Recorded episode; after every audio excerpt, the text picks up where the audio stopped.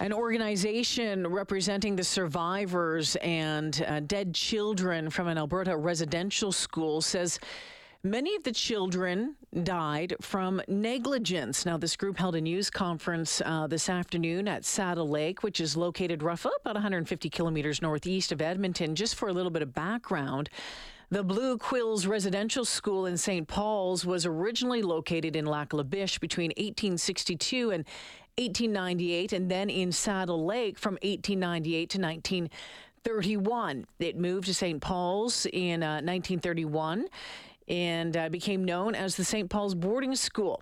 Uh, the school was a Roman Catholic denomination and under the jurisdiction of the Saddle Lake Indian Agency. That's what it was called at that time. So this news conference wrapped up just a short time ago, and uh, the group is saying that, as I mentioned, a number of these children died from negligence. I want to find out more with one of the lead investigators, Noella Steinhauer, joining me this afternoon. Noella, welcome to the show.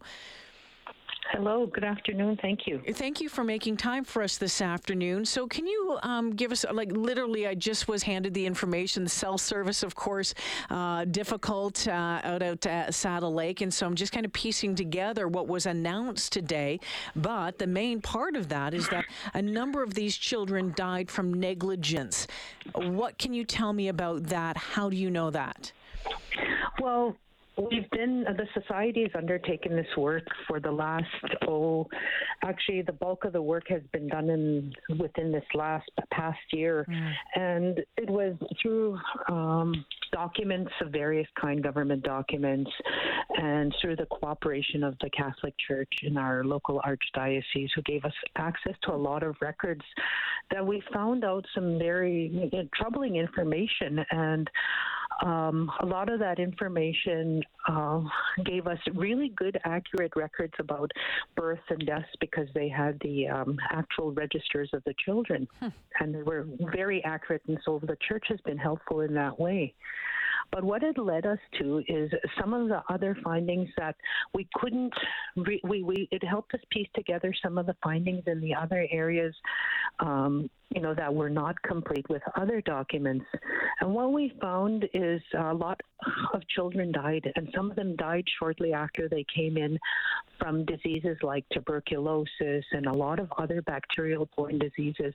There was often in some of the records uh, stories of children with, um, you know, different kind of um, skin conditions that seem to be bacteria related because the nurse would say that.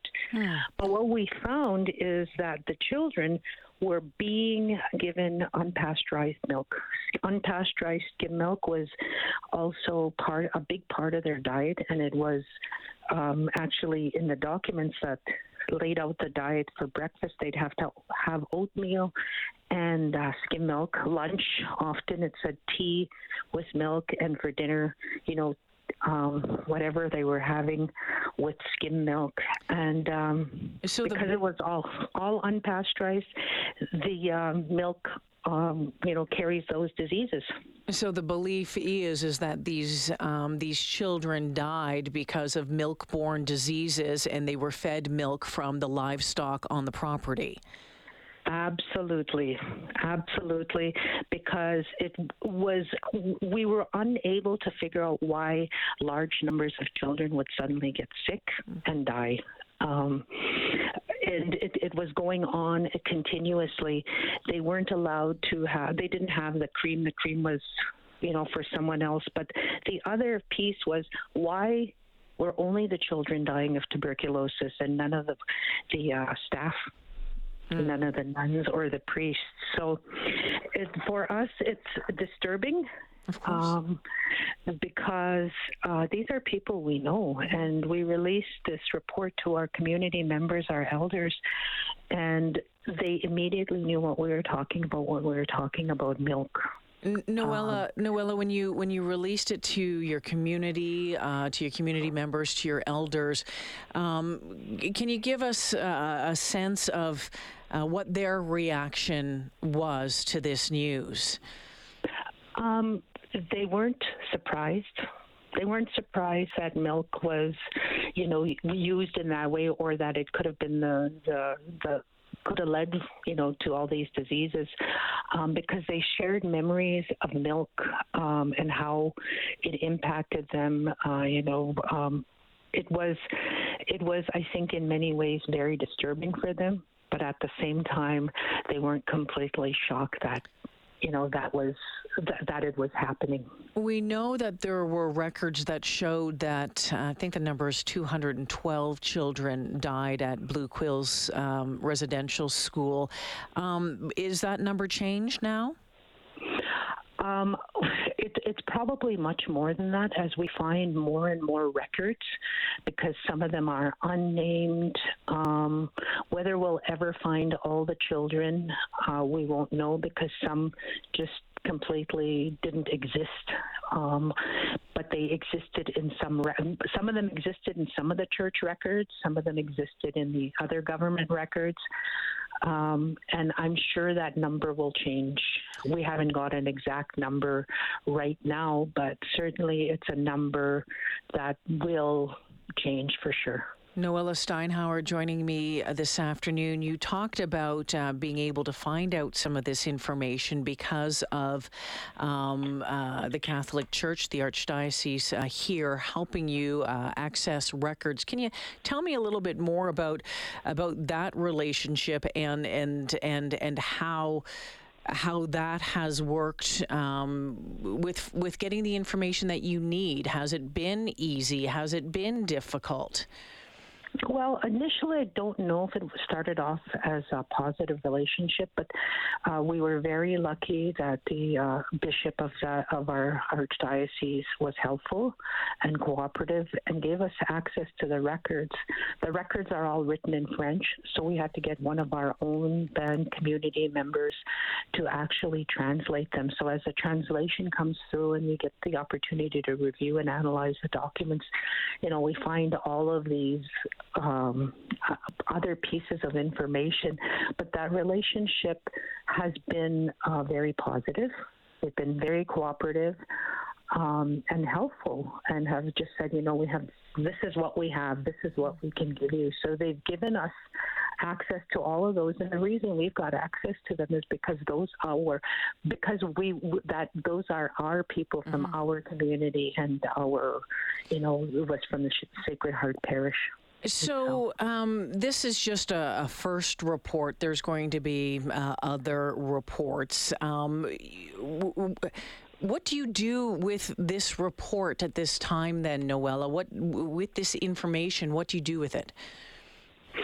Well, we will continue to forge ahead because within this report, even there's all kinds of other information we found, you know, a variety of things. This was the biggest uh, finding in, in in this in this specific uh, at this specific time, but there's other factors that we've found as we've been, you know, reviewing the data, all the archival data that we've had the opportunity to review, and all these codices that have been provided to us. So it'll continue. Our work will continue. We will continue to.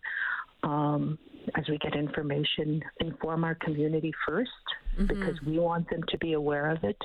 And we're really lucky that our elders in our community, our survivors, are um, willing to share with us because we've got a fairly comprehensive way of collecting our data. We don't only re- um, rely on the archival material or the, the, material that's been provided by the church.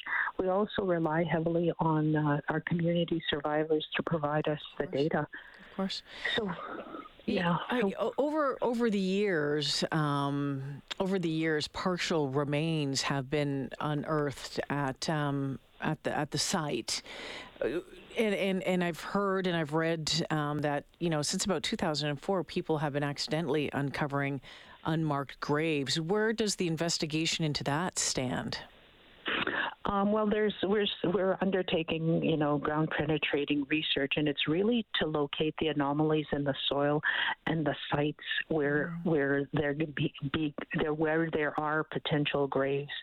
Um, because of the size of our community, and you know it was just the natural growth of, of that cemetery.